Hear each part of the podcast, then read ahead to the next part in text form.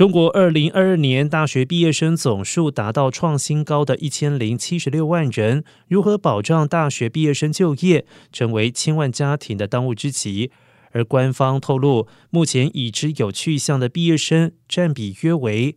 百分之二十三点六， 换算下来大约是两百五十四万人知道未来职务。